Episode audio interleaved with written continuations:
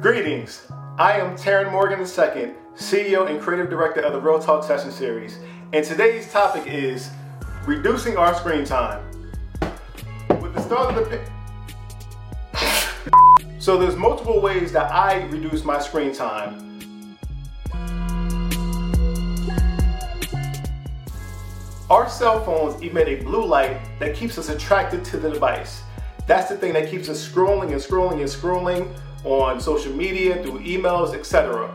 One way to combat this is by going to your settings, accessibility, and changing the color to grayscale. By doing this, that blue light is no longer emitted, and quite honestly, who wants to look at pictures on social media that are meant to be colored in black and white? Tip number two. Every single week, I receive a detailed report from my iPhone. Android users, I don't know about y'all, but we got it.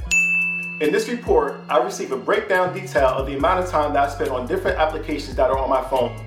And I try to use it as a contest trying to beat the clock every single week.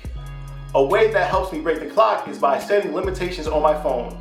You can do this by setting a password and giving it to a family member or a friend, or you can use the honor system of letting the system know that you want to spend three hours, four hours, five hours on your phone, and then it'll let you know once you reach your limits. Tip number three take a detox. Delete those applications that have been taking up all your time and reducing your productivity. Every once in a while, it is crucial for us to detox from our electronic devices. This way, we're able to show up whole in all areas that we are in our lives. If you like what we said in this video, please let us know by emailing info at realtalksessionseries.org or simply let us know any topics that you would like for us to cover.